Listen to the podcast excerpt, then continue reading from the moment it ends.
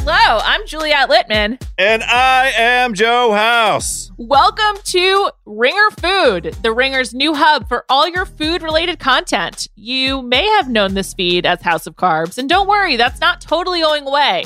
We will be launching two new shows on the feed, and the first is Food News with me and David Jacoby. You may remember us from our days at Grantland. Well, Jacoby and I are back to go over the news, sample snacks, share some personal tales of food news, some global tales of food news. Who knows what else is to come? And House, what are you going to be doing? Oh, my taste buds, my hungry homies, my culinary comrades, we are back. We've done it. Here to tell you that we are reigniting House of Carbs with a whole new slate of tasty episodes throughout the year. We are starting with a football fracas, a gridiron gobble fest. We're doing NFL playoff potluck featuring taste tests of the iconic food item or items of every playoff city to determine which city reigns supreme. Ringer Food is starting up this Wednesday, January 12th. That's so soon. So be sure to subscribe on Spotify or wherever you get your podcasts. Fussing with plastic cards should be a thing of the past. Instead, pay the Apple way. Apple Pay is easy, secure, and built into iPhone. All you have to do is set it up. Just add a card in the Wallet app, and you're good to go. This episode is brought to you by Lululemon. Guys, if you're ready for a new pair of pants, try one of Lululemon's ABC pants. They're made to make you look and feel good. And there's lots of different styles to choose from. My favorite, because I walk around LA every day, I like the joggers. I'm not jogging, I'm just walking fast. But if you're working out, I would try them out. And if you want something a little sleek, maybe business like, maybe try the ABC Slim Fit trouser. But I am a joggers guy. I just, once COVID happened, I was just like, I'm, I want to wear jogging pants and joggers and all kinds of soft pants as much as I possibly can, especially when I'm working out. Ultra comfortable and versatile. ABC pants are really in a league of their own. Buy a pair right now at lululemon.com. I need support staff to clear the room. Stand up and walk now. Hello and welcome to The Watch. My name is Chris Ryan. I am an editor at TheRinger.com, and joining me on the other line, does he look like he's in Oklahoma? It's Andy Greenwald! Yeah, it's a joke from Euphoria, man. It's a show about teenagers. Maybe you should watch it. You know, maybe you should get a little bit more connected to youth culture in this country because they're the future. It's rough. I am not connected to Euphoria, a popular television show. Yeah. I am not connected to Ozark, uh, arguably more popular television show. Who can this say? is this is my fallow period. I am feeling like I'm failing the listeners of the watch. I'm failing the larger uh, uh, TV diaspora, and most of all, I'm failing you, Chris, No, because not. you, Chris, as one of the more important hosts of the Ringer's number one television podcast, the Prestige Television Podcast, you watch all this stuff. I do. I watch it all because I love television. That's why I, I'm, I'm embarking on this journey. First, number one priority Good is for you. I like hanging out with Kaya. Number two Yeah, is agree. you're my best friend, and number three, hmm I love TV. I think TV it's a, it's capable of having fallow periods. I don't think we're in one right now, though. No, I- no, and I think I, I'm I'm missing the boat. So talk to me about the boats before we get into all the other stuff we have on our agenda today. well, Where sure. Are we I'll talk to you about whatever you want. I mean, like, so with Euphoria, I wanted to ask you because, like, as and pull up a Mm-hmm. as a father of daughters. Oh boy. Well, as as a father of a television show, last night in Mm. Euphoria, yeah. great episode. Maybe like one of my favorite episodes they've ever done. Wow. I'm not going to get into like spoilers or anything. First of all, did you do you know who Dominic Fike is? I'm really dating myself, No. but he plays this kid co- named Elliot on the show. He's already like a big musician. He's like a documentary about him up today on Hulu, and like he's very important to lots of people. But I'm like, this dude is going to be like a huge star if he wants to be like as far as being an actor. He's he's great on the show this season. They're doing this thing right now where they basically are doing these 10 minute short films at the beginning that are the cold open of Euphoria. So last night was the backstory for Cal, who's played by Eric Dane. He's one of the fathers in the show. Uh, actually, there's not very many fathers in the show, but he is the one, and Is it- he Is, he is gets that a- the, is that the problem of Euphoria? Is it a, is it a fatherless that's is right. society? Is that There's not wow. enough strong male role models. Yeah. in Euphoria. What a Um, take! Um, So anyway, they do this flashback short film. These are really fun. They're really good. They they started the first the first episode had an awesome one, and this one has one. And I had to ask you this because I'm watching it last night with my wife, and I'm just like, this is this is this is good. And then we just kind of like a, a second later are like, yo, they've already used it's set in the 80s, and I'm like, they've already used half of INXS's Kick album. as far as like needle drops, and Yeah. so I just want to run through this with you, and you tell me because you you are a man who has negotiated in some degree Yeah. like I need to get like this song. What am I talking about here? This episode just alone had Never Let Me Down Again by Depeche Mode, Need You Tonight by INXS, The Look by Roxette, It Ain't Over Till It's Over by Lenny Kravitz, Chains of Love by Erasure, Mystify by INXS, Lips Like Sugar by Echo and the Bunnymen, She Sells Sanctuary by The Cult. A lot. A Bobby Darin Okay. song, a Selena song, a Can I, ministry can I song. ask you just sidebar? Was the episode set at the seventh grade dance at my school? it might have, well, Because Let me tell you Wow. something. If this was what your seventh grade dance was like, you have a lot of chapters of your life you've neglected to share with me. Uh, it was it was a ba- basically about um, wow, a furtive love story between Hmm. two teenage boys, and then that that then ends abruptly. But um, Andy, how Yeah. does a show like manage to get half of one of the biggest albums of the '80s on its soundtrack without costing Avatar money? Money. I mean, on, honestly, it's it's money. It if you have the budget for it, almost every song is gettable. I, my experience doing the um, picking the songs for Briarpatch was awesome, but also surprising in that there were songs that we got that I was very concerned to even mention. Like I thought they would be very expensive. I remember in a, in a later episode we used part of um, Do you remember the first time by Pulp? And like Mm. that feels like a really big song and a big single, and it wasn't cheap, but it was not nearly as expensive as I Have a Song to Sing Oh by Peter, Paul, and Mary, Oh, which nearly broke us. Um, so it it is very first off, it can be artist driven. Like by far the most expensive artist that we got songs from was Dolly Parton, who is Mm-hmm. apparently uh, infamously or famously just hard drive her estate or she's not she's alive, but her Publishing company, company. Yeah. publishing company drives a very very hard bargain for those songs. Other artists are gettable, and that's often I think less. I, I think the reason Dolly Parton's songs are expensive is because Dolly Parton controls her publishing.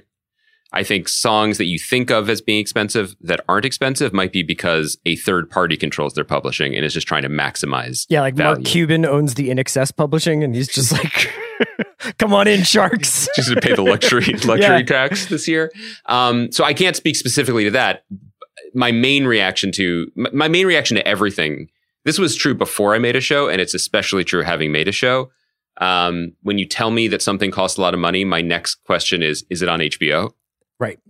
And then that's usually the end of the conversation with with Yes. nothing but honestly like admiration for it. You know what I mean? I, I guess the only other thing I'd say is HBO always, you know, supports its creators, I think. Um, but these seem like season two flexes. Yes. Well, also, it's pretty interesting to see too. Also, like the the the first like five credits at the end of Euphoria, it's just like director, writer, creator, executive producer, all Sam Levinson. Yes. it's like it's a very auteur driven show. I watched so I watched Euphoria. I watch a little bit of Ozark. We'll get to that at some point on this podcast, I promise. In the meantime, there's great stuff happening on the Prestige Pod about Ozark. I will say I got knocked off my square by Ozark the first episode of season 4 because uh, I was watching it and Jonah, the son, has my my same fleece that I have. and I was like, "Has ever ha- has ever happened to you where you like are looking at a television character and you're like, cuts a little close." when it's when it's when it's the child. well, it's worse people to be than Jonah. He's very resourceful. You know, like Right. he he he he's built up his own money laundering database over the course of of this series. So I'm really proud of him. And you know, it's not like Patagonia fleeces are exactly like the rarest of grails. It's just most people bought one during the pandemic, I would imagine. Well, but I, I also think that you're selling yourself short. It was already established in our conversations about succession that you were ahead of your time as you know as being a layer king. yes, You know what I mean? That's like true. I, I I think that for a long time, pe- characters' relationship to the weather was really binary. You know, it was either hot or cold, but that's Yeah. not what lived experience is like for so many of us. Especially I me. think I know, and I think that I, I, I do think that that that this is where we're we're heading. You know, I think we're seeing just a, a greater diversity of all characters on television, particularly those who are a little bit warm when it's cold out and a little bit cold uh, when it when it's hot out, right? So Um, yeah, I mean, I'm currently wearing three layers just sitting Mm-hmm. here talking to you inside of my room. It just it starts at three and then and then we expand. I I don't think I've ever gotten up to six, but I would be interested in the challenge. Well, when you were, in, I mean, when we lived in New York and we spent a lot of time like waiting on subway platforms and stuff in the dead of winter, was it just we didn't feel things in our bodies then because we were like either like just you know experiencing like we were we were drinking or whatever, but also that we were like just younger because I don't remember you like I, basically I, what I don't remember is come like in a, in the in the dead of February, right? You walking into the Hi-Fi bar on Avenue A and suddenly turning into Michael Stipe at the MTV Video Music Awards when he wore 22 issue-based T-shirts and took them off one after another. Like I don't remember that. I feel like you maybe you had, were like, there the night when it was like pro-choice, like just like ripping off different T-shirts. No, I mean, I I don't think it would have been issues. You know what I mean? For, I feel like you would have had like June of '44 or like Yeah, just like a bunch of like uh, Right. '90s era math rock bands coming off. But do you know what I mean? Like, I don't think you were you weren't that guy then. no. I I think that uh, generally speaking, in the uh, early 2000s in New York, every single day wore a T-shirt, Mhm. some kind of like vin not vintage, but like thrift store shirt on top of that, a sweatshirt Yeah. and, a jean, and a jean jacket or some kind of jacket. That's what I remember. And then you, we, I think ev- we just moved faster outside. Like we just walked faster Yeah, brother. to be to be we to have places to go. Yeah. Also, and here's a here's a side question, but I, I, I'm curious about this. I never asked you this at the time, so I feel like our public podcast is a Oh, forum cool. for it. Um, what is the statute of limitations on when you drop the curtains on tattoos? Because I remember when you got arm tattoos, I feel Uh-huh. like you you basically then wore tank tops That's not or true like- at all. or or like you like pulled your sleeves up a lot for like a year or two, which I think I would do too. I did, but like, why are you putting me on Front Street like that? I'm not- Like, I'm just- I was, well, I guess was what I'm wondering is- you know, You, you were youthful. You look cool. It yeah, I'm not gonna be able cool. to get b- buried in a Jewish cemetery. You gotta let me have something out of the deal. I'm not I mean? making fun of your tattoos. I guess I was wondering was like in the dead of winter, would you still be like, I will cut cut the arms off of this like heavy No, insulated no, no, no, armor no. What happens So, is like- you go right. into a bar for your night long reverie, right? right? And you know, back in New York, pre Mayor Mike especially, we used to pack it in and we used to get a little smoky up in there. You know what I mean? We It would get hot. It was you know what the funny like the craziest feeling would be Yeah. walking into a bar at like 11 p.m. in New York City when it's like 30 degrees outside Right. and your fucking glasses steam up immediately because there's so much human energy on display. You know what I mean? Yeah. So by I- the time you get to like th- beer three or whatever you're doing, like, yeah, you might be down to a t-shirt in February. And that's when think- people get to see the body art. so that's just plus. I only have That's two very plus. tasteful tattoos, I think. They're fantastic. People don't understand. I am a fan. I, am a supporter. I've been. I'm, I'm I think day one the, for them. the naked lady uh, in a Corvette Mm-hmm. has really aged well. yeah, yeah. Let's with with with the quote. Let's drive, loser. right? Um, Like get spe- in. No, right. let me drive a little bit of this podcast. I have a bunch of things I want to talk to you about. We do Okay. have some shows we want to discuss. We were going to chat a little bit about 1883 Yes. and Vigil because we wanted to kind of pair those as uh, the two paths TV shows, not the only two paths, but two paths TV shows can take in this day and age, and especially like what you're building for. So I, I have that in one bucket. I want to talk. Okay, you're driving. Chris is looking at me with such terror in his eyes right now. I did want to mention one thing because when you mentioned early 2000s New York City bars, I have to give a shout out to. You're so worried. It's talking to me about your body art. Uh, the um, Meet Me in the Bathroom documentary, Oh which yeah, premiered at Sundance, and I haven't seen it yet. Um, but it is based on our friend Lizzie Goodman's oral history. You, you and I both have our names in that book, and we're, we're proud of it. well, you say my Um, name in that book. Yeah. I, of course, I fucking say your name. I say your name everywhere I go, all public and private spaces. Um, but I did want to just say, like, I, I hope if anyone has gotten a chance to see it, message us and let us know because um, they reached out when, like, when they were putting together Pulse Films. They reached out to me. This is like two or three years ago now, and they were like, "Do you have any archival stuff?" like that we could maybe mine because the, the conceit of the documentary is no talking heads. It's all like footage from the eras, era Right. appropriate, talking you through the early 2000s rock scene in New York City. And I went, I went in the old, the old tape closet and I found all my old interview tapes and I mentioned a couple things that I had. And the only thing that they were really interested in was my long sit down with James Murphy of LCD Soundsystem for the, the seminal Spin magazine article about Brooklyn. What's happening? Which featured a guy who lived in Park Slope interviewing James Murphy and Karen O, people who lived in Manhattan. Right. But anyway, uh, I did find this tape, and they were like, "We'd love to, you know, listen to that and send it." And I was like, "Oh, okay." And I spent like, and I was like, "I guess I should listen to this first. And I spent fives of minutes. Did you have to ask the Guccione estate if it was okay to like release this this document? I thought about whether I probably like texted our buddy Steve Kandell, who was like the last editor in chief of Spin that we know about, and he was like, "I don't." e- I'm just going to pretend you didn't ask me. So sorry, I put you on Front Street, Steve. I, I shared it with him. I my my my only point is I I felt like maybe I should listen to it before I sent it to them for this documentary. But I don't have a tape player because it was like 2018. So I was like, I'm sure it's fine. So I just sent it away and forgot about it. And then three years later, I got it back and they were like, thanks, mate. We used some of this. You need to visit the set of Euphoria and use their tape decks. Yes. Yeah. Um. So the Meet Me in the Bathroom is playing at Sundance. Um, yeah, played at Sundance. You can watch do you it online. know? So this weekend I watched uh, a phenomenal movie called Worst Person in the World. It's uh, Oh. a new the new film by one of my favorite directors, Joachim von Trier. He did Reprise and um, Oslo. I think it's August 21st or August 21st. I can't remember the, the name of the second one, but he's made a, a bunch of, of films. He made Louder Than Bombs with Jesse Eisenberg a few years ago. Uh, this is part of his Oslo trilogy, and it's an excellent movie. But I was just going to mention that the Sundance Festival, you know, it's open to the public. Like you can you can buy a single ticket Yeah. if you get the ticket in time. So I'm I'm going to watch the Lena Dunham movie tonight. Uh, Cool. it's it's pretty a pretty awesome experience. I don't want movie festivals to go anywhere, but it was pretty cool to be able to to just like pay 20 bucks uh, which is uh, like less than what I would have paid for two people to go to a movie theater anyway. And I, I do want to see this in a movie theater to see Worst Person at Sundance. It was a pretty cool experience.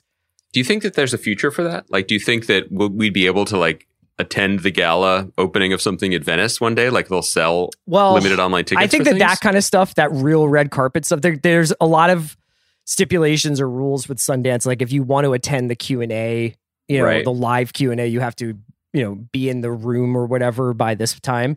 I got the tickets for the second screening of Worst Person in the World, which means there was like a 24 hour window to watch it, and once you hit play, you had five hours to finish it. So I, it, it created a little bit more of an event around watching it. This actually goes towards something I want to talk about anyway. But yeah, like I don't think that will work for film festivals if they want to continue to be going uh, Yeah. businesses.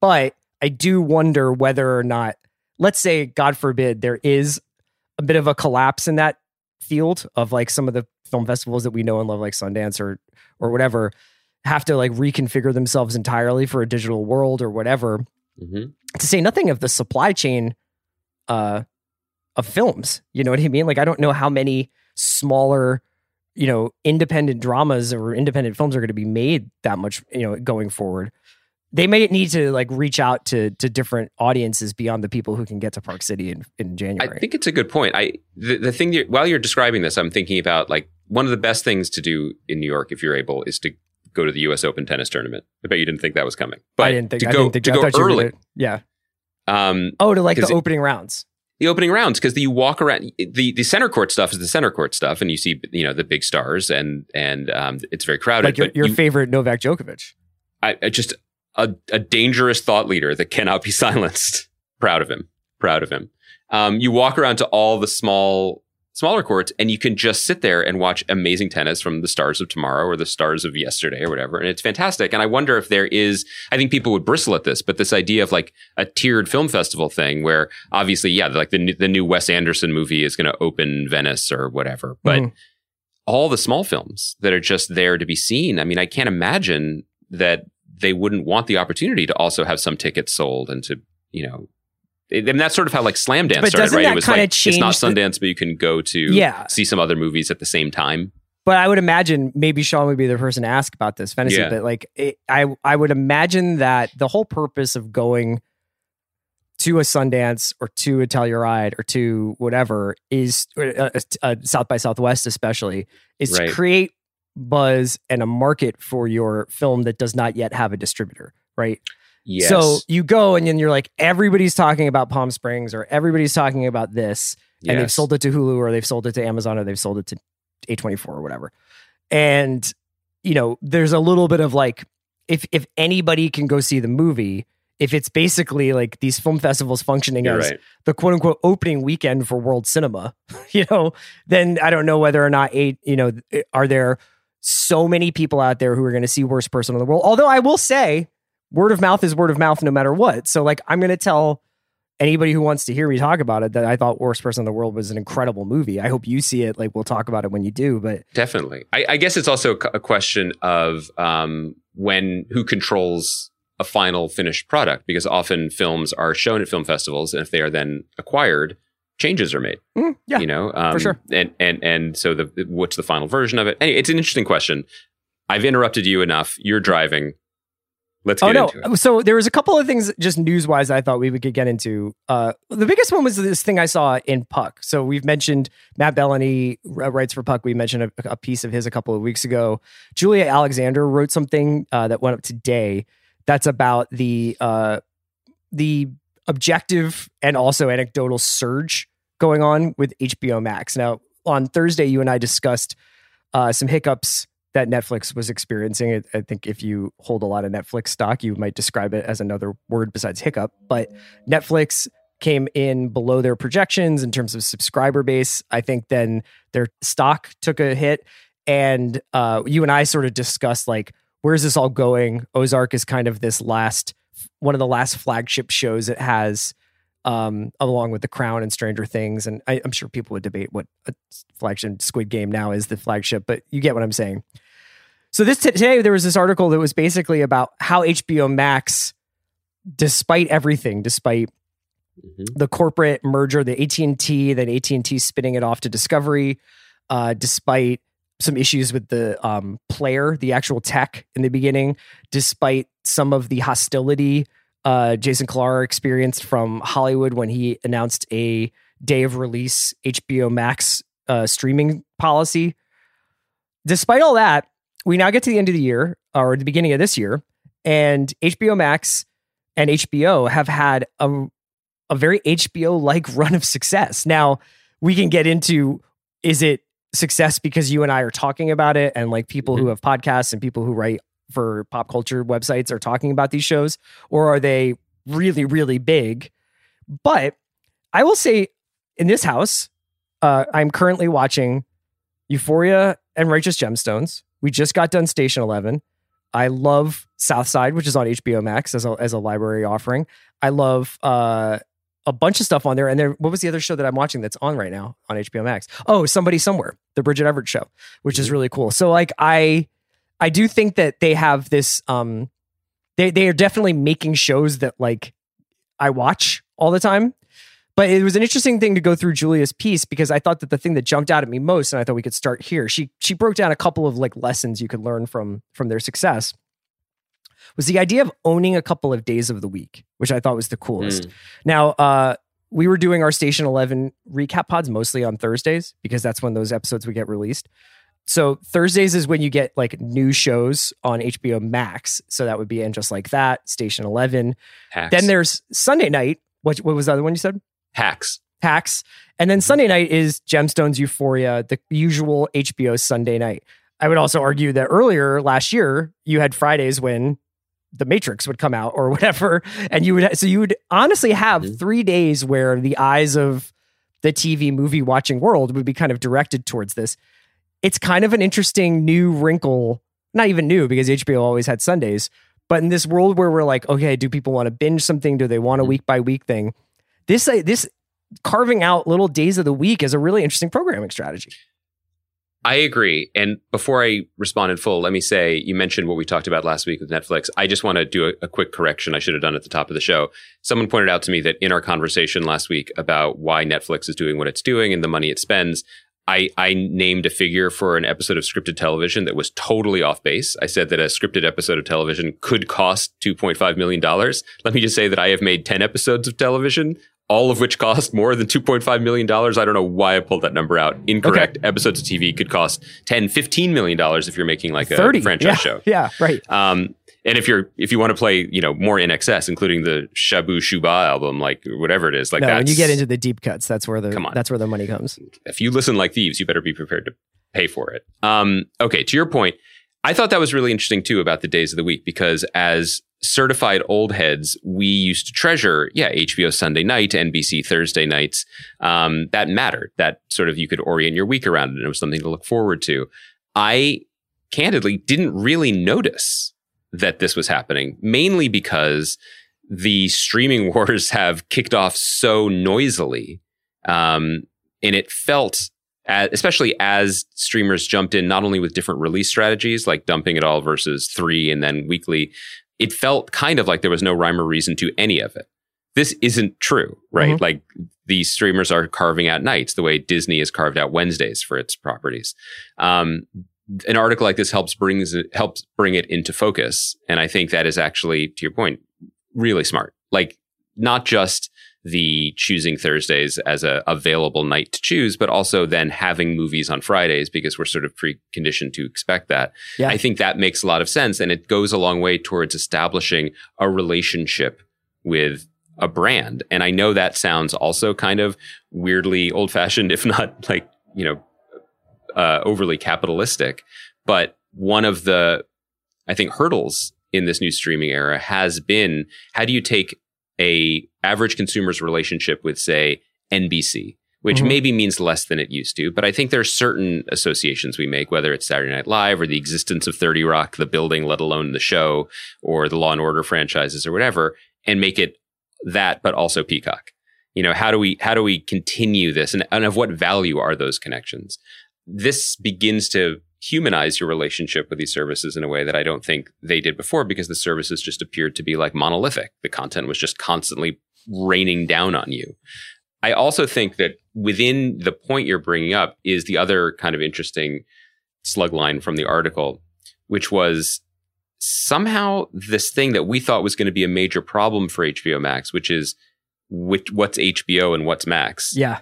might actually have worked out for them. One is that they are not, they're still leaning into this separation.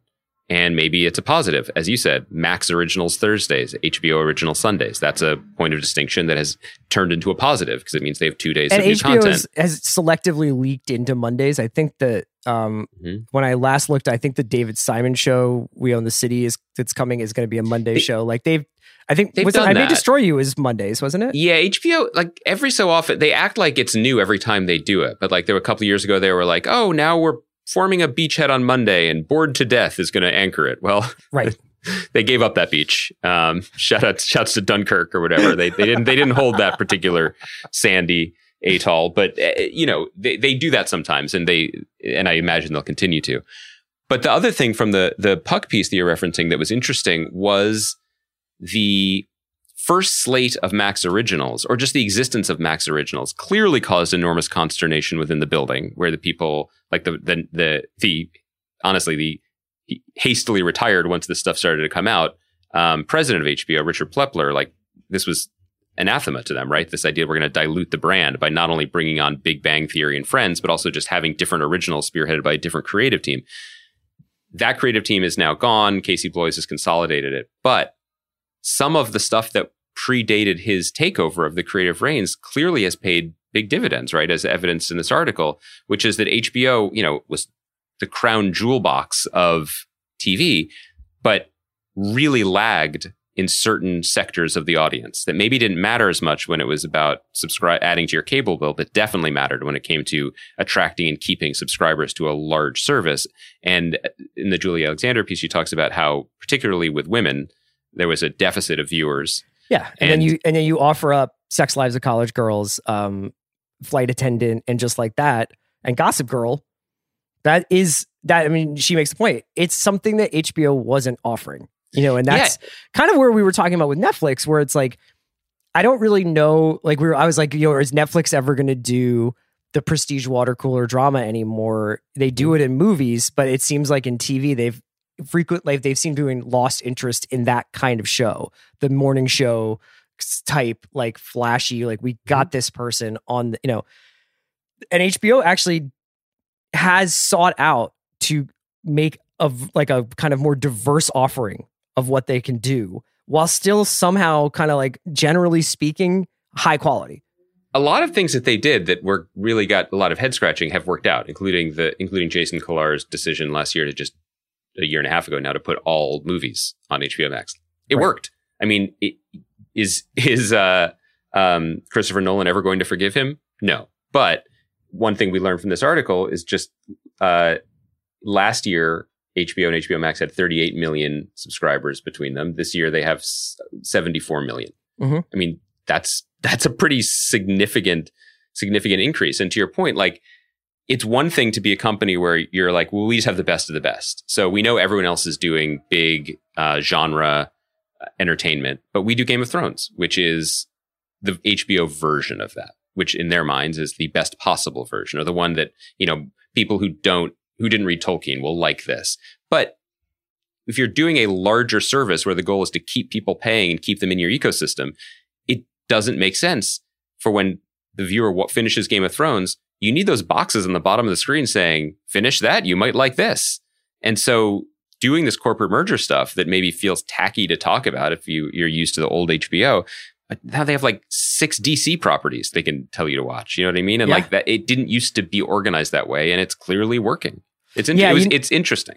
in the in her piece, Julia recounts this sort of exchange that Plepler and John Stankey had when I think they were doing kind of either a town hall or some sort of press conference, and Stankey, who was you know was in charge of AT and T, and Plepler was in charge of HBO, and they had this exchange where they were talking about, do you want to own hours of the week or days of the week? You know, Mhm. like, and it was essentially that was going to be the pivot that HBO was going to have to make to to to scale up and start taking more and more uh hours of the week for for their their audience and um because stank and then stankey said basically because it's you know still down at the end of the day it's about making money and plepler actually said well we do make money and stankey said not enough and i think not enough is kind Amazing. of driving all of the anxiety around the creative arts right now and or at least pop culture arts like I, I I had this feeling when I was watching the Sundance movie that I watched. I watched this Asghar Farhadi movie on Friday, this called The Hero. Awesome- to watch that. that awesome that's on. Prime, right?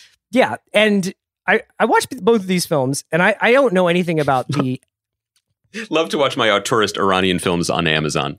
but I don't know anything about the economics of a hero or worst person of the world. Right.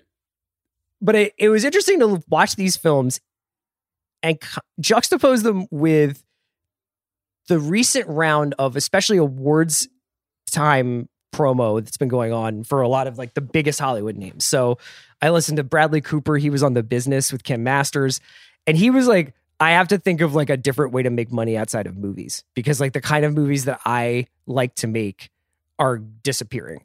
And Ben Affleck said the same thing. He's like, I don't think I'll ever have another movie open theatrically because I'm not going to be Batman anymore and I don't want to do those kinds of movies. And there's this kind of like, I'm walking out here, I got my palms out. I'm like, what the fuck is happening to the thing that I love? And I'm like, can you guys just do this, but just not expect that much money for it? Because it, nobody is telling Asghar Farhadi or Joachim von Trier that, like, well, there's no Batman in your movie, so we're not going to fund it. Somehow they're getting these movies funded. They just may not make a huge amount of money doing it. Yeah, I mean that is a reckoning that's come to anyone who's worked in any aspect of the media over the last 10, 20 years. There used to be one way of doing it and one level of expectation of what you would receive for it. And then that's changed. And it seems weird, or actually that's the American workforce in general, right? It, but it's weird to apply it to like, I used to make $20 million a movie. Affleck, like that's a weird way to, it's a weird Sure. lens with which to consider the declining value of the American worker, but it's 100% part of it. Yeah, I, I you know, I, I, it's I guess inter- I'm also just I'm, I understand that there is like the labor aspect of it and the like how how we value work has been completely fucked over. But there is also the part that like independent movies when we were growing up, like it wasn't uncommon to go see a movie at the Ritz or something, and it was like this was made by a person maxing out a credit card. You oh, know, oh yeah. and Yeah. it's and this that and it felt fresh and alive and exciting and maybe it would go to Sundance and maybe that filmmaker would get a budget the next time. And I understand that that middle ground has disappeared, but sometimes I'm like, are we? I don't know. I mean, Bradley Cooper could probably make like a cool small movie if you wanted to. Yeah, I think anybody. I mean, there's there's al- especially with artists like that. I, I want. I, I genuinely don't want to ascribe bad faith motives to them, and I think that they um, have a right, even just on a purely ego level, to be like, it was cool to be able to make a passion project and then go to the Chinese theater and have a premiere for it, Mhm. and know that the eyes of the world would be on it, even if they then turned away because they didn't like it. Like I, I get that. That's a very paradigm shifting reckoning to go through and they'll probably feel they feel some sadness or or, or loss at that it, it is a strange hallmark of this moment that it's never been um, practically simpler to create something to create content right like you could I, I remember a couple of years ago when Sean Baker made Tangerine, and they were like, "This Yeah. was made using a phone." And we were like, "What the?" F-? And now everything could be made using a phone. No, like I, So- every Soderbergh went through that whole thing where he was like, "I'm going to make Yeah. movies on phones and break the distribution model," and like Logan Lucky will like change movies forever. every day I pick up from my charging pad a filmmaking device more powerful than David Lean could ever dream of, and I use it to play Wordle. You know what I mean? Like, so let's let's remember that Thank we could God David all be Lean making didn't have Wordle. Yeah. kind of well, Lawrence of Arabia would have been shorter, probably. Um, you could, you, you we, the making it isn't the issue. The thing that no one really understands. This goes back to what we were kind of just sort of, you know, we were just lightly rallying about the future of film festivals, a topic which with which I'm completely unqualified to opine on. But it's the distribution and the idea or expectation of an audience. That's that's the thing that people haven't quite figured out. Um, but you know, the, the, it it just keeps movies. Actually, it's what's weird is from maybe this is the wrong perspective to bring to it because this is. I, I am not as embedded in cinematic culture as someone like Sean is, who, who's not just you know watching all the movies, but also talking to the filmmakers and their concerns Sean, and paying more oh, attention actually, it's a little known fact about him. Now only sits in directors' chairs. Like when, I- when, I- when it, even like when we go to bars and stuff, he's like, I, I actually have to go back to my car and get this director's chair. it's it's I mean he's taller in them, which I think you know it allows him to kind of um yeah, I the, sorry, the image of Sean bringing his own seat to the bar has undone me. Oh no, I remember what I was going to say. Um movies seem really valuable to me in a way, not just because of but it, but it's just not the same way. Meaning Warner Brothers theatrical slate probably long term of the last year and a half more return on investment than their theatrical slate for the previous 10 years. Can we see the proof of that? No, their books are opaque. We don't actually know that. But they would Mhm. release a lot of movies in the old days, meaning like pre 2016, and a lot of them would bomb and they would lose a lot of money on most of them and make a lot of money on a very few of them. All of these movies were actually, this was the most coherent theatrical strategy in the last decade of movie making, probably, right? Like, other than when Disney was like, no, no, we're just going to let Kevin Feige tell us when something's coming out. Oh, that yeah. worked out real well, too. I thought you were going to say like when Disney was like, we're just going to pull Lion King off the shelves every every year. that was Chapek, right? No, That was young- that was like always the Disney thing is like make sure you I buy thought was young Cinderella for eighty dollars before they take it out. Like, oh, But I thought him? we just, I thought we figured out that like young Chapek was the guy like sitting on all the VHS cases for the Jungle Book, being like, mm, mm, mm, mm. I control this. Um, but that was your other tattoo. People don't realize this. It was a young, you still had hair then, Chapek sitting on a giant throne made of the Aristocats VHS tapes. And uh, I, I always appreciated the artistry of it. Anyway, this worked for them in terms Mhm. of like doubling the subscribers of their whatever. Um, similarly, Netflix just having movies. I, I don't know what it, it, Netflix is opaque, but in, a, in another way, they're totally transparent, right? Because if they're still doing it, it's working. They have no sentimentality. yeah. It's not like they don't give shows a well, we we got along so well, you can have a final season. They don't do that. So them having these indie movies and having just a bunch of them every month, that's really clearly working for them. Sure. And if you are making a movie in a certain budget window, you can get bought by a Netflix or an Apple or a Prime, and you're doing okay. I guess the tough the tough thing is like that is it though. There is no real alternative. There's not a really thriving independent theater theatrical experience throughout the country. At least not to my knowledge. And I, I- don't know that like you know, I mean, I think you know somebody who would probably be able to speak to this really well is Mark Duplass, like somebody who Yeah. has kind of come through this and is now doing work with some of the streamers. I don't know. Maybe we'll have him on and talk to him about it. I'm very curious about it. I something about watching these movies this weekend. I was just like, are we sure movies are dying? Like maybe we. I think Mark would be a great person to talk about because he also has some perspective on what happened with music because he was also a musician Yeah. in an indie band. And I, I think maybe that's why I'm a little bit less exercised about it because we saw this happen with music where we were like, oh, this doesn't run the monoculture anymore. This doesn't matter anymore, but now there's more of it and we can get it. I, I was, there's a poster, um, big poster on Sunset for the other Benedict Cumberbatch movie of The holiday season. electric The life of Electrical uh, Life of Louis Wain Yeah. which he talked a lot about in his um, Marc Maron episode. Sounds pretty good. I think I'll probably will check it out. But Little that was a little bit of a pugnacious, little little spicy episode, didn't you think?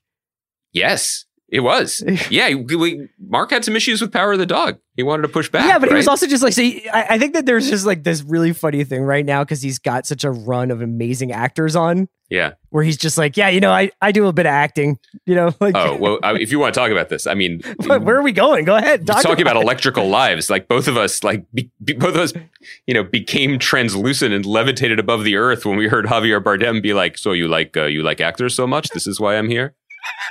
And Maron, Maron's like, "I actually won won an acting award in Spain. You Yeah. know that festival?" And he's like, "Yes, of course. It's a beautiful festival." And Bardem's like, are we have the-" recording yet? it's a, it's amazing. and then he just talks about ACDC for like 45 and they become friends. That's why he's that's why he's the best. Um, I loved it. I but the only reason I brought up the Cumberbatch movie was what is that movie? Meaning, into into into whom does that matter? Like, I think by a unemotional metric, that movie is already a success because Amazon bought it and it is available to watch in millions of households around the world. Mhm. So, by a uh, financial standpoint, I would say it's probably a success. It's probably at least broken even, or its investors have made some money on top of it. From a zeitgeist perspective, or the way that we also consider the success of movies, does it exist? Do you know what I mean? Like that, and and that's I think where a lot of these things. That's kind of the uncanny valley where a lot of these things fall. It, any people making something is always significant and challenging and worthy of celebration. the- you- it's you- just you, you hit on it though. There's like something about the physical experience of this that I think we've probably, at least you and I have probably deprived ourselves of, or the you know we live in a city that has been, um, you know, it was, it was hit hard by COVID, but it's also like you know the movie theaters have closed. Mhm. Uh, I think it's been it's been a really tumultuous couple of years in, in the town where you would expect the movie business to be thriving no matter what. And I had this experience when I went and saw Licorice Pizza out in Westwood, where I was like, the the line was like down the block, and there was also a pinball parlor that they had opened up next to it to like sort of be as like a, a an additional experience to the movie. And I was like, this is like fucking 2001 coming out in the late 60s. You know what I mean? I because like I hadn't been Mm-hmm. around like a pan like a real like surge of humanity around a movie other than like a Yeah. couple of screenings over the year and, there's there's a really different vibe when you're out there with like the people who are paying to go to the movie. This- it, it it feels completely different than it does when it's like oh yeah um matrix came out and it's it's on hbo max. This still matters to us and i think to people who are plugged into the value of that experience. I i, I talked about it you know in passing on the mic before but like christmas week was just bookended for me by like two of the most ideal theater going experiences i could ever imagine one was seeing spider-man which i loved and it was just joyous to watch the movie but made especially fun by how excited everyone was including the people who were definitely too young to be doing this but just kept shouting where's tobey I, was, I had no idea that you know Maguire fans really repped like that. And then the back end of it was going to see at the the Laemmle in Glendale. I saw Drive My Car, which was I think the best movie of the year, and just the another thing that is not um, you can't recreate it that experience. Um, partly because I would rather see a three hour plus foreign language film in a theater with a closed door where I am focused and enveloped and enraptured by it. Like I am appreciating it more. There's no question. That's the great thing about the theatrical experience. But but I, I- I think that sometimes we've been finding ourselves talking around an issue like this because it's very hard to put your arms around what what is missing and what is different. Because here, let me put it in, in, in the form of a concrete question. Like there is a, a dimension where Nightmare Alley exists. Mhm. You know what I mean? What I mean is Oscar award winning filmmaker Guillermo del Toro made a movie with Bradley Cooper, with a lot of big stars. Rooney Mara's in it, right? Isn't Cate Blanchett in it Kate as well? In it, yeah. it's it would like to be nominated for Oscars. I, I have I have no evidence that this movie exists other than for the people to whom that they already care about. Like there are people in LA who are like, oh my god, we have to go to the theater to see the black and white cut of Nightmare Alley. I believe this movie is being released nationally in March, right? Like I, I, it's just it's totally. You could tell me it's all a put on. Right. And I don't mean to discredit the movie. It might be good. I just mean this is just such a weird thing to be talking about because in the scheme of things, the movie exists. It will continue to exist. People will find it. It will be judged by history or by people who have enjoyed it or not enjoyed it. But we're still cramming this into a not just outdated, but now almost completely irrelevant machine of hype. Yeah, and, I also don't know whether or not people who are and much younger than us care about this constant conversation at all. You know what I mean? Like I doubt that they're listening to the podcast anyway, but like I can't Yeah. tell whether or not like where is Nightmare Alley is is something that's like really driving a lot of like anxiety or stress among 22 year olds. Maybe they are if they're in film school, you know what I mean? But it was something that was there and now it's not there and that like life goes on. Fussing with plastic cards should be a thing of the past. Instead, pay the Apple way. Apple Pay is easy, secure, and built into iPhone. All you have to do is set it up. Just add a card in the Wallet app, and you're good to go. Ready to find your next favorite podcast? Spotify makes it easier than ever to discover new favorites by previewing short audio clips before committing to a full listen. You can even watch some podcasts with video or just keep playing audio in the background. It's everything you want in one app music, podcasts, and audiobooks across any device. Play anytime, anywhere, any way you'd like with Spotify. Try today.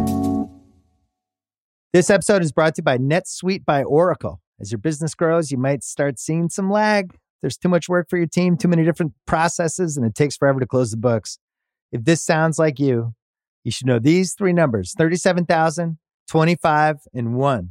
37,000 is the number of businesses that have upgraded to NetSuite by Oracle. It's a cloud financial system that can help streamline accounting, financial management, inventory, HR, and more. 25. That's how many years NetSuite has been helping businesses do more with less. And one, because your one of a kind business deserves a customized solution for your KPIs. It's like when you come here for this podcast or when you check out your favorite website to gather all the info you need to make better decisions for your fantasy leagues. Well, NetSuite does that for your business and then some.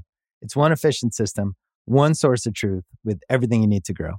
Right now, download NetSuite's popular KPI checklist designed to give you consistently excellent performance absolutely free at netsuite.com slash ringer. That is netsuite.com slash ringer. Oh, hold up. Smell test. Go ahead. Sniff those pits. Now, your bits. Feet, toes, come on. Ugh. Could be fresher, right? It's all good. Old Spice Total Body Deodorant Spray is gentle enough to use all over your body, giving you 24 7 lasting freshness with daily use, from pits to toes and down below. So every smell test gets a. Shop for Old Spice Total Body Deodorant. Let's talk a little bit about TV before we go. Um, sure. I hope our listeners enjoyed 45 minutes pinging around before we got to TV. But I wanted to talk to you a little bit about 1883 and Vigil because those are 2 Mhm. of uh, the shows I've enjoyed most watching this year. Uh, 1883 obviously came started um, about six weeks ago. Vigil dropped around Christmas on Peacock. It had been out in England before that. Uh, Vigil, six episodes, really tight military thriller starring uh, Suranne Jones and um, Rose Leslie as detectives investigating a murder on a British nuclear submarine. So there's that and show. Stannis Baratheon, by the way. I mean, the, the, there's a lot of hitters in this show. And then 1883 is essentially Paramount's Dave Kingman home run swing at launching like a blockbuster sweeping epic that could be like a modern version of Wagon Train or a modern version of Lonesome Dove, wha- however you want to put it. It's a huge sweeping western starring Sam Elliott, Tim McGraw, and Faith Hill. Uh, one is built for the longest of long runs. I could see, I could see 1883 going up to 1890 if they wanted, and One is a middleweight puncher that's just doing exactly what it says it's going to do when it walks in the ring, which is a bunch of jabs and then knock you out with a finale. I thought Vigil was awesome. I'm not trying to say Vigil is like this transcendent drama or anything like that. It's really, really good. 1883. I'm curious what your thoughts on. You know, you watched the first one. I'm, I'm, I'm keeping up with it. You know, it's very Taylor, but it's also like I think quite beautiful to watch, and also like a real interesting spin on a story that we've seen before. This sort of like the wagon trains moving west, uh, frontiersman discovery story. So, wh- wh- where do you want to start with these two?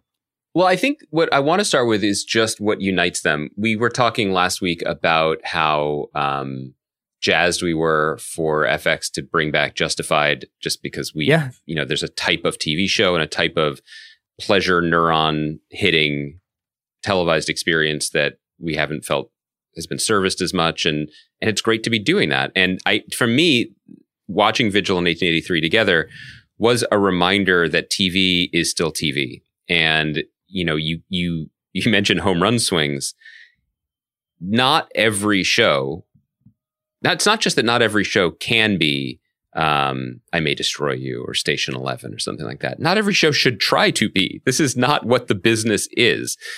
the The large majority of TV viewers would like something that is well made, well crafted, a little bit better than it ought to be, but again, servicing things that servicing pleasure neurons that already exist, mm-hmm. basically, not forging new paths. And Vigil, particularly, they're really good at this in the UK. You know, Yeah. you It- mean it- Brits? Yeah. it, it, I mean, it, it is. I joked before that the show was like Chris Ryan Mad Libs, you know, police procedural, murder investigation, Scotland, nuclear submarine. Like, it, it- but all the UK procedurals are kind of like that. They are, by and large, better, I think, than what like broadcast procedurals in America.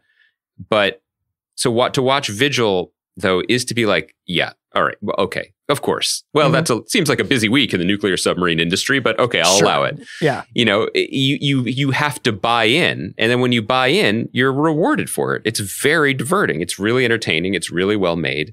I, I was perusing some of the response that it got in the UK, where it was a huge ratings hit at Yeah. the end of the summer, and my favorite review was just like.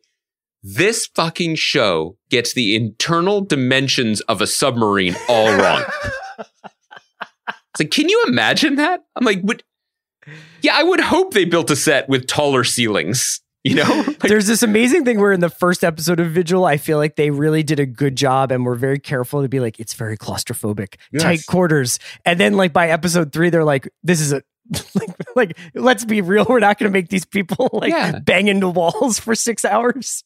or it's like anytime they go up and down submarine steps, it's the same steps. Like, well, yeah, why would they build more steps? You know, I, I that's I don't understand why you would get mad about that. So I really I like the show. I'm going to keep watching it. It's you know it, it, it is you you can you could be like, boy, this seems implausible that this police detective with recent massive familial trauma involving both water and confined spaces should be put on a submarine. Yes, that I meant Or I you're made- like, I alluded to that. Yeah.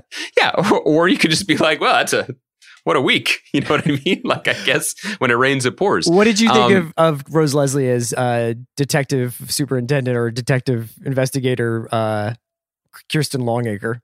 I, I, I think that I, I, there, I don't know if there's a way to say this without sounding like a middle aged creep, but I just mean this profoundly when I feel like we would have had posters of this detective inspector on our college dorm room walls because she represents everything that was appealing to us about the wider world. like she's Scottish.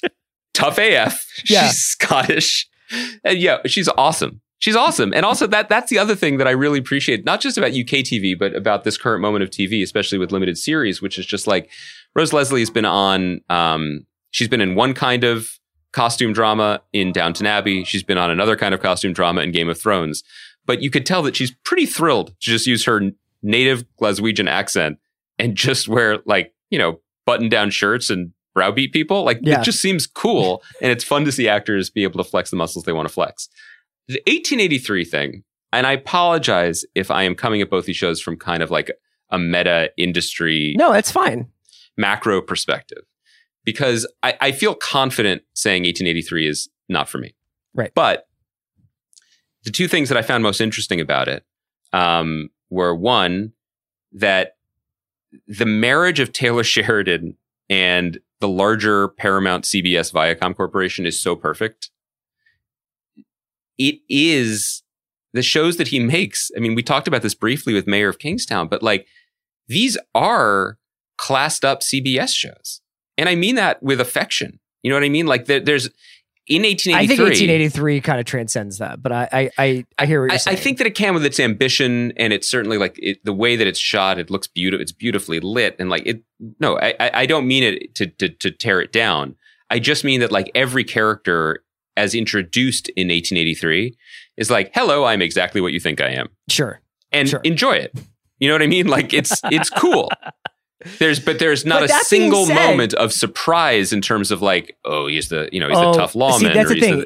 I I agree with you. It's like when Sam Elliott shows up, it's We- not like he, he is not a, a vaudevillian actor. You're like, oh yes, it is Right. a ex-military guy who's lost someone and is trying to look for a purpose in life. It's exactly who I thought Sam Elliott was. Yeah. be. but within the context of the story itself, right. the thing that I find so exciting about Taylor's stuff is that anything can happen. And it's not anything can happen in Right. terms of like big twist, this guy dies. It's anything can happen in terms of the scenarios that play out within any given episode, movie, whatever, actually feel alive in a very palpable way. Like where you're like, oh my God, like this is they've been attacked already, or they've decided to leave this person, or they've decided that this is ha- it's it's like the decision making and the plot points don't feel as familiar as the material should, given the fact that it's a wagon train show. Can I can I speak to why I think that is? I think, and this is, remains the most interesting point to me about all of it, which is we have never seen uh, auteur television like this. And I don't mean in terms of like someone with a very specific vision. I mean someone. There are only two people who can make shows entirely alone, and then they will be aired by a major corporation at this point. Sam Taylor Levinson. Sheridan. What's that? Sam Levinson. Taylor Sheridan and Tyler Perry. Right. They are on their own islands and they can do what they want and the networks will air them. And watching 1883, for me, the thing that felt most surprising and often jarring was that there are no notes and there's no one else in the room. And you can tell for good or for ill. For me, often it was a little bit for ill. Like Mhm. there's a, in the pilot, when we meet Tim McGraw and he's single handedly guns down like a bunch of bandits. Visually, I found it a little incoherent that he's being pursued by six people who are shooting guns nonstop, and then he stops, gets off of his horse, and guns them all down. I was like, watch oh, more that seems westerns. that seems unlikely. But also, it was just like, well, he directed it, and it made sense to him, and no one was like, Taylor, where where are the sight lines? It doesn't matter. It made Right. sense for the story. Similarly, like there's just some like when he picks up his uh, Tim McGraw picks up his family at the train station. And he gets them on a very scenic. He takes a, the scenic route through town where there's a bunch of fistfights and assaults. The camera lovingly shows the wagon stopping. Then it cuts to them getting out of the wagon. Then it cuts to them going into the hotel. Then it cuts to them turning, going upstairs, and then Yeah. turning a corner. I'm like, you get a sense of like, okay, it's on the second floor. I got it. yeah, I was like, that's cool. So I could retrace my steps to their room. Like there, there was no one being like, Taylor, we get that they made it to the hotel. you could show them. In I the like hallway. it. I like I like how I, I, I, deliberate I'm making a joke No, about it, but no, I'm I know, making, but- but, I'm very sincere that you rarely get to see something, and I'm sure that there are many. There are good things. I brought I brought up some funny examples, and I apologize. It was disrespectful because this dude Don't no no no no. You don't have to apologize. What I mean is, I actually think that there's a reason for that specific thing. The sight lines and the the, the wagon train uh, fight or the wagon fight. I, I I'd have to go back and look at it. But big big sightline guy, I know. But Yeah. the one of the things I really like about this show is how it is stressing that the major things that would have been Mhm. facing these people were they were you living back in the 19th century and going from Texas to Oregon or wherever they're going or Montana I guess eventually because it's a Yellowstone thing is disease Mhm. the land itself you know and just like the actual like natural deterrence that would be existing there aside from bandits and whatever else I often think about like how incomprehensible it is to like what they what what people must have done like when they were just like we're essentially going to fucking walk from Texas to Montana to find a Yeah. house. Like you and I could like be like, it would, I don't want to be here there, but like we could go to Dubai tonight. You know what I mean? Like, Yeah. If you, and if you want to go to Dubai, Are you gotta- asking? you got to tell me, okay? Are you asking? Let's go. the, the like the fact that they're like they get off the thing, they go up the the steps, they go into the saloon, they go up the stairs, they go into the room. I think it creates this like this whole thing was very arduous. Like if there was no elevators, there was no I appreciate that. valets, there was no anything. Like it's like every he, does one up. I mean, I got a lot of this from. It's similarly. It's a similar reason why I loved uh, Lonesome Dove, which we talked about at length yeah, last year, which tracks a similar for two hundred journey. pages or whatever. Yeah, also, as we learned, I think we talked about this in our podcast that you know Larry McMurtry wrote Lonesome Dove and then was like, "Oh right, I forgot about trains." Like he forgot trains existed, and so a li- I felt like there was a little bit of a subtweet at Larry that so much of 1883 where the guys are like, "We don't want to go and then like go on this journey with you, Sam Elliott, and then have to like spend the winter in Oregon." He's like, "I'll send you back on the train." yeah. Like, oh, cool. Okay. um, I did have one. The one knit I did want to pick was for people who haven't watched 1883. Sam Elliott's character has been hired to lead a, a, a journey of, Of German immigrants, basically, yeah, of, of right. German immigrants who would like to settle. And he, when he meets them in the 1883 pilot, he gives them a really hard time. Yeah. Really hard time. They've overpacked. They don't know about guns or poison ivy or anything. They He's don't like Herb English. Brooks with the 1980 U.S. hockey team. Yeah, I have to say, Chris, these immigrants have already traveled over 5,000 miles to get to Fort Worth, Texas. I just feel like they deserved a little more respect. You know what I mean? That is so far. Do you understand? Like they brought all that luggage from Yeah. fucking your. I Googled Bavaria to Fort Worth. Okay. It is 5,172 miles where they brought their armoires yeah. and their whatever. And then this one dude is like, You are dirt. You know nothing of what we do here. Show some respect. I mean, that's far. you so you I get wanna, that the last few miles are tough. you feel like he he didn't have a robust enough customer service policy. I feel like he yada yada the Atlantic fucking ocean. that wasn't easy to cross I feel either. like dudes who fought in the Civil War kind of like they started at that, and then you It- know, it's true. Also, and I, I this might be a small spoiler, but like there there is a thing in the pilot where he's just like, not a single one of you Germans speak a word of English, and they're all like nine. And then the one guy, the one guy has some like little little bit little bit of smallpox on his back. yeah, And he's like, please, this is fine. This is nothing. I promise you. I will go with you to Oregon. It's nothing. It's a rash. All of a sudden, he gets real fluent. And I think that that actually is how the human mind works. oh, that you could just like learn to speak English when you realize If- you're in danger. If a yeah. dude is, a, if a dude has just told me, go find a nearby river, lie down next to it, and die quietly, I could speak fucking Sanskrit. You know what I mean? Like I, I instantly. I, I love. I love. Instantly. I, I kind of want you to just keep watching just for the challenge. I Well, but I- obviously love it, but like I almost want to. I, so I would also say that, like Yellowstone, 1883's pilot is the most um deliberative, I guess, or or, or slow paced element of it. Like once you once they get out of town, and now that the wagon train is moving, I, I find it to be quite propulsive. Yeah, no, I mean, the sh- it's not not propul- I mean, stuff happens. You know, Yeah. It it it starts with something happening that we're going to get to get to later, I guess. Um, yeah, we can talk about we. I mean, I'm sure people are either checking it out, but like I wouldn't mind checking back in on it. I, you know, I, I'm glad you. I'm glad you liked Vigil, and I'm, I- I'm glad you watched these. I like Vigil. I, I, I guess the thing that that I wanted to say was, I, I, I don't think it's unlike unlike many people here in this um, Nightmare Alley loving town of Hollywood, California. I am not perplexed by the popularity of the Taylor Sheridan shows. Like Oh, it is yeah. not it is not surprising to me. I'm not watching it like trying to crack a code. Like there was nothing in the 1883 pilot that made me think, well, how is this connecting with Oh America? my god, You know, it's, so that that is a biz- it's a fucking yeah, it's incredible. it's a bizarre act of probably, I guess, ego driven navel gazing to be like, hmm, if only we could understand why heroes in the Old West, played by the biggest country music stars of their generation, And Sam Elliott. with guns and horses, like, I, what's the problem here? Of course, Um, it's successful. Good on them. You did it, man.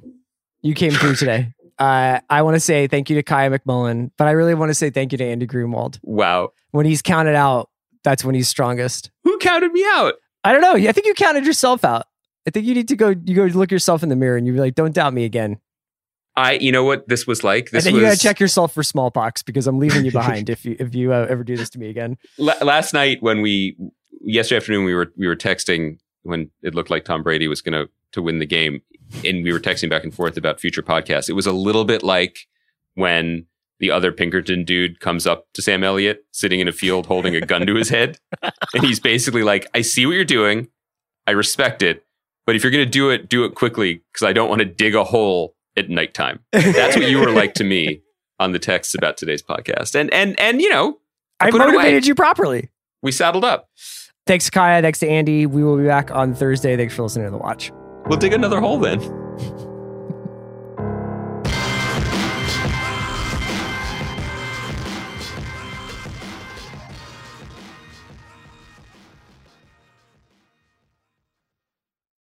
This episode is brought to you by Lincoln and the all new 2024 Nautilus Hybrid. Featuring a customizable 48 inch panoramic display, available Revel audio system, and available perfect position front seats with active motion massage. Oh my God. The world isn't wide enough.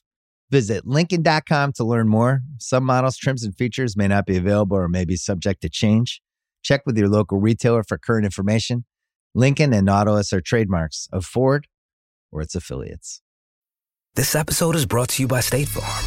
You might say all kinds of stuff when things go wrong, but these are the words you really need to remember. Like a good neighbor, State Farm is there. They've got options to fit your unique insurance needs, meaning you can talk to your agent to choose the coverage you need, have coverage options to protect the things you value most. File a claim right on the State Farm mobile app and even reach a real person when you need to talk to someone. Like a good neighbor, State Farm is there.